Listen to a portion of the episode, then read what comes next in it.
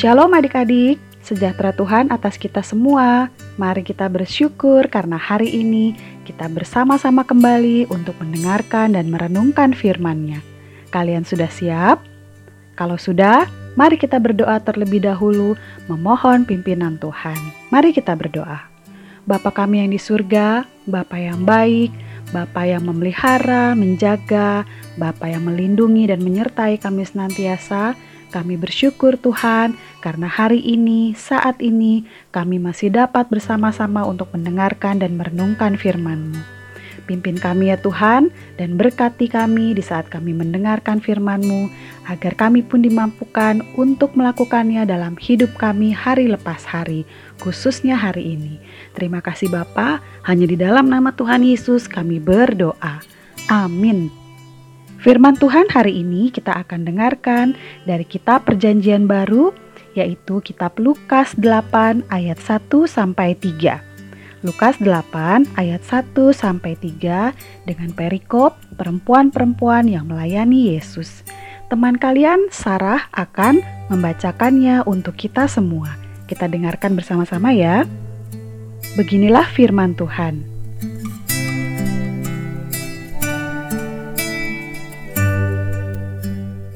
Tidak lama sesudah itu, Yesus berjalan berkeliling dari kota ke kota dan dari desa ke desa, memberitakan Injil Kerajaan Allah.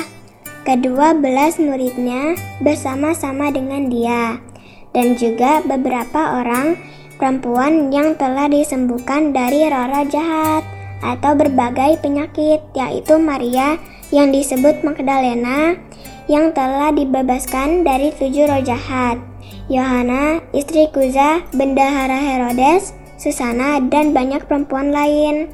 Perempuan-perempuan ini melayani rombongan itu dengan kekayaan mereka. Maria Magdalena. Adik-adik, kalian tahu Maria Magdalena adalah seorang perempuan, salah satu perempuan yang dituliskan di Alkitab sebagai perempuan-perempuan yang melayani Tuhan Yesus. Kalian tahu, Maria Magdalena berasal dari sebuah kota, yaitu kota nelayan yang terletak di tepi barat Danau Galilea. Karena dia berasal dari sebuah kota yang bernama Magdala, maka Maria disebut sebagai Maria Magdalena, yaitu Maria yang berasal dari kota Magdala. Siapakah dia? Bacaan Alkitab kita hari ini menerangkan bahwa Maria Magdalena adalah salah seorang dari perempuan-perempuan yang ikut serta dalam memberitakan kebangkitan Tuhan Yesus. Maria Magdalena adalah seorang perempuan yang mengasihi Tuhan adik-adik. Ia disembuhkan dan dibebaskan oleh Tuhan Yesus dari tujuh roh jahat. Luar biasa ya Tuhan Yesus kita. Maria Magdalena bersemangat dalam memberitakan kabar kebangkitan Tuhan Yesus.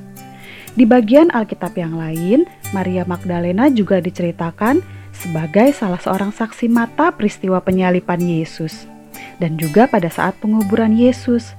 Maria Magdalena juga sebagai orang yang pertama kali mendapati kubur Yesus sudah kosong dan juga sebagai orang yang pertama kali bersaksi tentang kebangkitan Yesus.